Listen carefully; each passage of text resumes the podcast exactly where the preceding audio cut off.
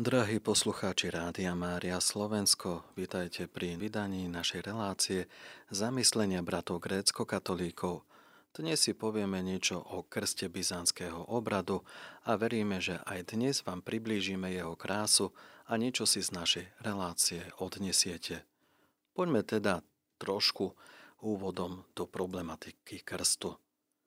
Krstom sa človek stáva členom církvy, a jeho význam je oveľa le- hĺbší.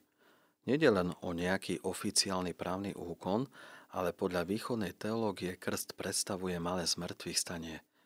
A touto sviatosťou človek získava nový život a zomiera v ňom starý človek starému životu a stáva pre nový život. Krst je teda novým začiatkom nového života s Ježišom Kristom. Cirkev vníma krst ako verejnú udalosť, ak nehovoríme o tajnom krste spoločnosti netolerujúcej kresťanstvo. V minulosti cirkev krst udeľovala katechumenom, teda tým, ktorí sa na neho zodpovedne pripravovali. Krstom sa človek začlenuje, začlenuje do spoločenstva a práve v cirkvi môže človek rozvíjať svoje poslanie na zemi. Typickým príkladom má byť farské spoločenstvo, kde členovia farnosti si môžu byť vzájomne na osoch. Zároveň krst nemá predstavovať len akési poliatie vodou, vykonanie formálneho úkonu či zachovanie ľudovej tradície alebo zbožného zvyku. Má s ním byť spojený záväzok prežívať svoj vzťah s Bohom v spoločenstve ďalších kresťanov v cirkvi. Preto sú aj potrebné predkrstné náuky, kde cieľom bude opäť motivovať nepraktizujúcich rodičov ktorí chcú pokrstiť dieťa, aby znova prichádzali do chrámu a začlenili sa do farského spoločenstva. Církev s radosťou udeli túto sviatosť, túto milosť, no je potrebné si uvedomiť, že s krstom sa nekončí život z církvy. Kresťan sa krstom stáva Božím vlastníctvom, je pod Božou ochranou a človek sa krstom stáva Božím synom či Božou dcérou. Krst sa nejako nedá anulovať, čo je nám známe, je nám cez katecheticky poučné známe aj to, že krstom sa máže dedičný hriech. Ten, kto príjme krst dospelosti, zmieva sa mu dedičný hriech a všetky hriechy i tresty za ne, ktorých sa ten, kto má prijať krst, dopustil. Krst je začiatkom, je prvou sviatosťou, ktoré je potrebné ju prijať, aby sa neskôr mohli prijať ďalšie sviatosti. Pokrstený môže obsiahnuť plnosť života v Kristovi najmä cez Eucharistiu – otvára sa mu budúca spása. A práve krstom človek príjma svoju celoživotnú úlohu. Tou úlohou je nasmerovať svoj život k väčšnému životu, k tomu väčšnému cieľu. Poďme si teraz v krátkosti priblížiť liturgické úkony krstu v byzantskom obrade. Zvyčajne pri chodových dverách na začiatku chrámu stoja rodičia s dieťaťom a krstní rodičia za nimi, je to na začiatku lode, ide o prostenú časť trojdielného chrámu, takto sú delené grécko-katolické chrámy. Sú otočení na západ, teda tvárov dopredu, pred ikonostasom. E, kňaz prichádza k ním, podľa predpisu vykonáva modlitbu, trikrát dýchne na tvár dieťaťa, ktoré má byť pokrstené a následne robí trikrát znamenie kríža na čele a hrudi bábetka. Kladie mu ruku na hlavu a modli sa modlitbu. Potom nasleduje modlitba exorcizmu, kde kňaz prosí Boha o pomoc, o vyhnanie zlého ducha. Nasleduje sa zriekanie zlého ducha a zjednocovanie sa s pánom Ježišom Kristom. Krstní rodičia sú obratení na západ, teda tvárou sú otočení smerom von z chrámu. Za nimi je ikonostas, ktorý je patrične vzdialený držia dieťa na rukách a namiesto krstenca odpovedajú na kňazové otázky rodičia a krstní rodičia. Kňaz sa pýta, či sa zriekaš zlého ducha, či si sa zriekol zlého ducha a či sa zjednocuješ s Kristom.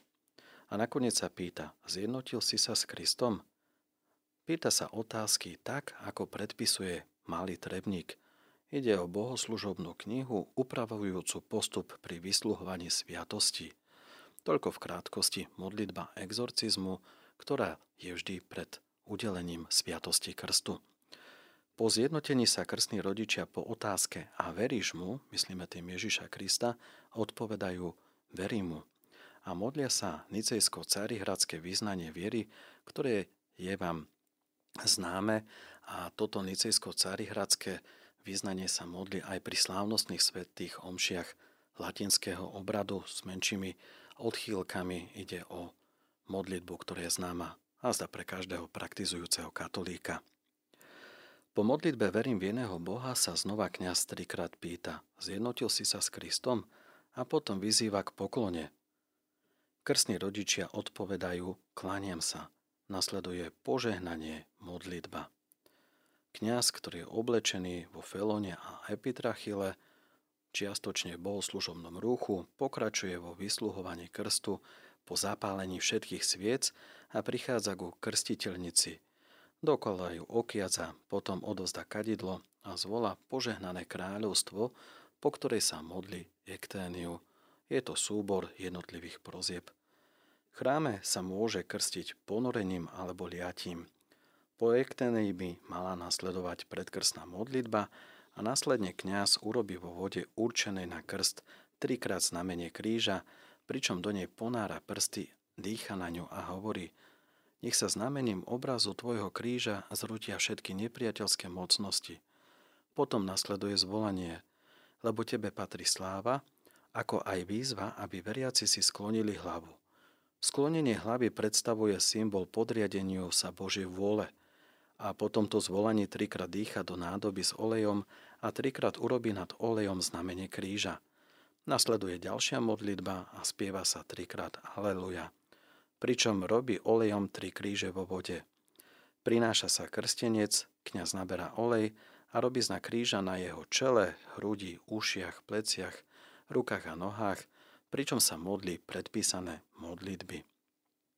Keď je krstenec pomazaný na celom tele, pozera na východ, kňaz ho krstí, pričom ho drží spriameného a hovorí Krsti sa Boží služobník, vysloví jeho krstné meno, mene Otca i Syna i Svetého Ducha. Amen. Príklad. Krsti sa Boží služobník Štefan, mene Otca i Syna i Svetého Ducha. Amen. Pri vyslovení mena každej z troch osôb pre Svetej Trojice leje krstencovi vodu na hlavu. Pri každom zývaní kňaz krstenca baptistériu ponára a vinára alebo mu oblieva hlavu. Ak nejde o prípad núdze, že dieťa je napríklad nezdravé alebo neduživé, môže sa mu krst udeliť práve ponorením, že to bábetko sa ponorí v pripravenom baptistériu, kde už je pripravená voda na krst. Kňaz drží dieťa spriamené, pričom pozera na východ, tri razy pri vyslovovaní z každej z troch osôb pre Svetej Trojice ponorí dieťa do vody, v zápätí ho vynorí. Dospelému sa krst smie udeliť trojnásob, trojnásobným obliatím hlavy vodou pri spomínaní mien pre Svetej Trojice. Zvyčajne na krst bežnej pastorácie je pripravený stolík s vodou určenou na krst, s olejom na pomazanie a potrebnými liturgickými predmetmi.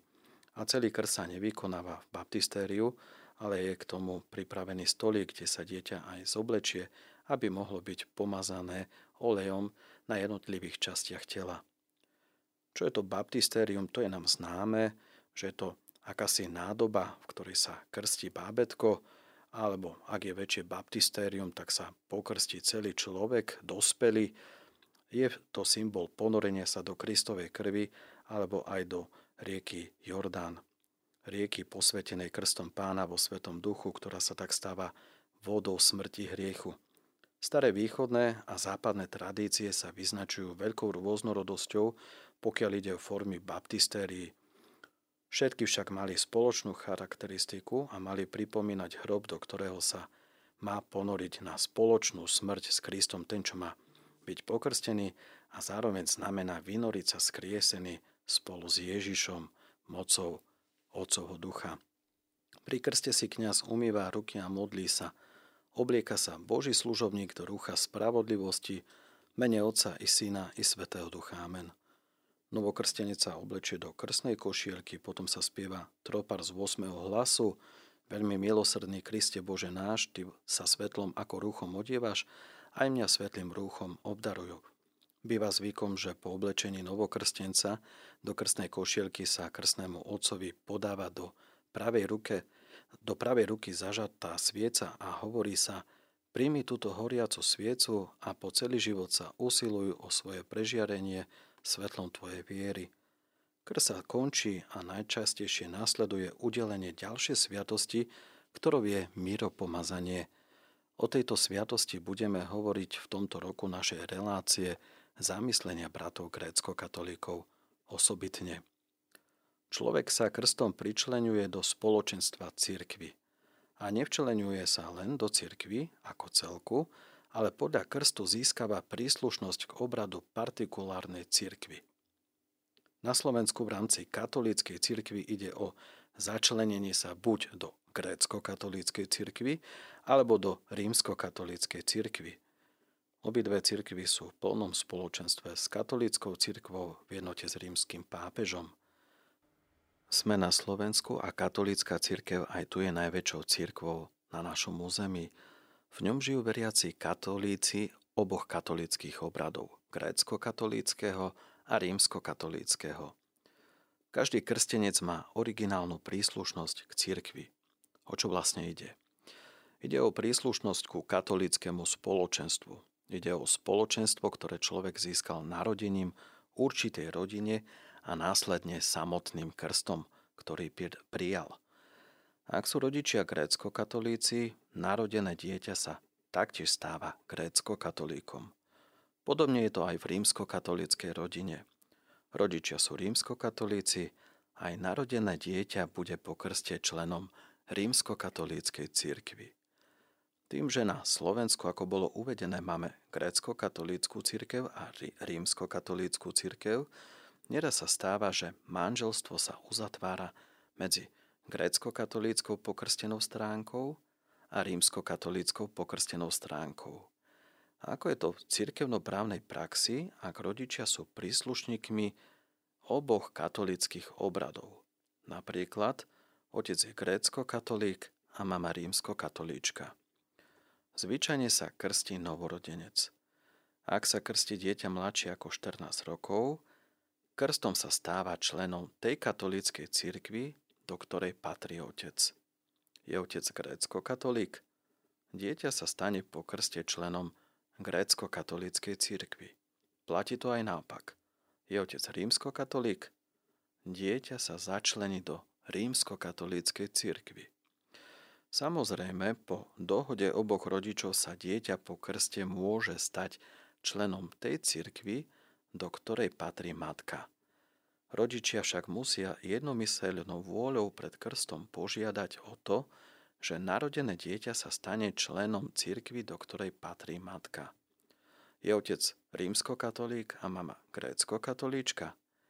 Ak obaja manželia vyjadrili vôľu, aby dieťa bolo členom cirkvy podľa matky, stáva sa dieťa po krste členom grécko-katolíckej cirkvy.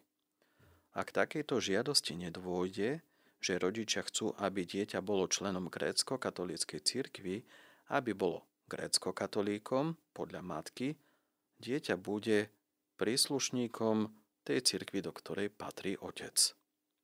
Je otec rímsko-katolík, dieťa bude členom rímsko-katolíckej cirkvi.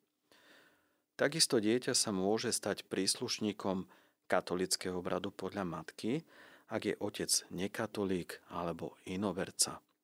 Takisto je potrebný súhlas otca na to, aby sa dieťa krstom začlenilo do cirkvi jeho matky. Čo ak je matka slobodná? Čo v takomto prípade? Ak je matka slobodná, dieťa sa krstom stáva členom cirkvi podľa matky. Je slobodná matka rímskokatolíčka, dieťa sa stáva po krste rímskokatolíkom. Je matka grécko-katolíčka a je slobodná? Dieťa sa stáva grécko-katolíkom. Sú rodičia dieťaťa neznámi? Aj to sa niekedy stáva v praxi a je ťažké zistiť tak príslušnosť rodičov, do ktorej cirkvi patria. V takomto prípade sa dieťa zapisuje do cirkvy, do ktorej sú zapísaní tí, ktorých, ktorých starostlivosti bolo legitímne zverené. V prípade adoptívnych rodičov platí to, čo sme vyššie uviedli. Adoptívne, rodič, adoptívne rodičovstvo po tej právnej ako aj cirkevnoprávnej stránke nerieši biologickú, respektíve genetickú rozdielnosť rodičov a adoptívneho dieťaťa. Čo ak osoba prekročí vek 14 rokov a je stále nepokrstená?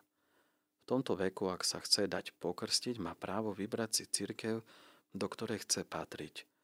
Už sa nevzťahujú skôr uvedené pravidlá podľa cirkevnej príslušnosti rodičov. Tu si už budúci krstenec má právo vybrať cirkev, ktorej bude žiť svoj ďalší život. Má právo si vybrať to, či sa stane grécko-katolíkom alebo rímsko-katolíkom. Čo ak dieťa má nepokrstených rodičov, ktorí sú známi? V takomto prípade dieťa krstom nadobúda členstvo tej katolíckej cirkvi podľa toho, kto prijal výchovu dieťaťa v katolíckej viere. Napríklad, blízka osoba sa ponúkla, že ich dieťa bude viesť ku katolíckej viere, ten, kto prijal takýto druh výchovy a je grécko-katolík, pokrstené dieťa tak bude členom grécko-katolíckej cirkvi.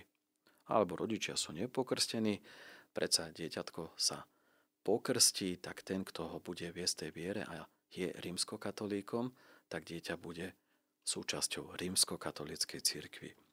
Človek, ktorý bol platne pokrstený napríklad v pravoslavnej cirkvi a neskôr sa začlenil do cirkvi katolíckej, musí si zachovať svoju príslušnosť, teda pravoslavný kresťan sa včlenením do katolíckej cirkvi stáva grécko-katolíkom, nemôže byť rímsko-katolíkom, je to aj preto, aby si zachoval ten obrad, ktorý má aj pravoslávna církev a sviatosti vysluhuje grécko-katolícka církev a má takýto obrad.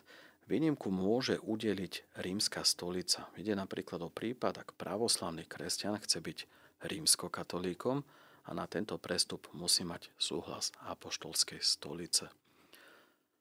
Nachádzame sa v období Sviatku bohozjavenia. Tento sviatok sa po cirkevno-slovansky nazýva ako bohojavlenie.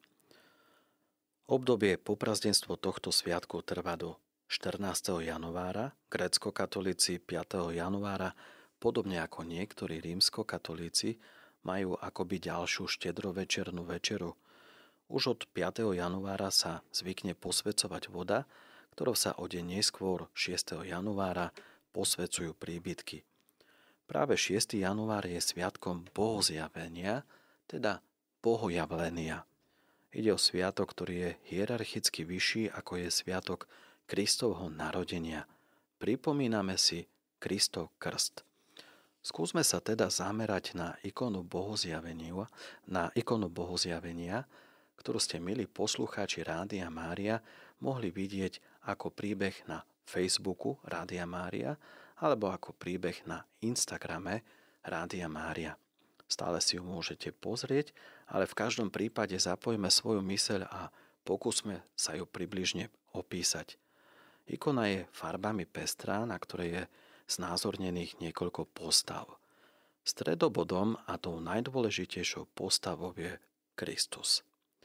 Podobne ako bol nahý na kríži, tak takýto nahý je zobrazený na tejto ikone.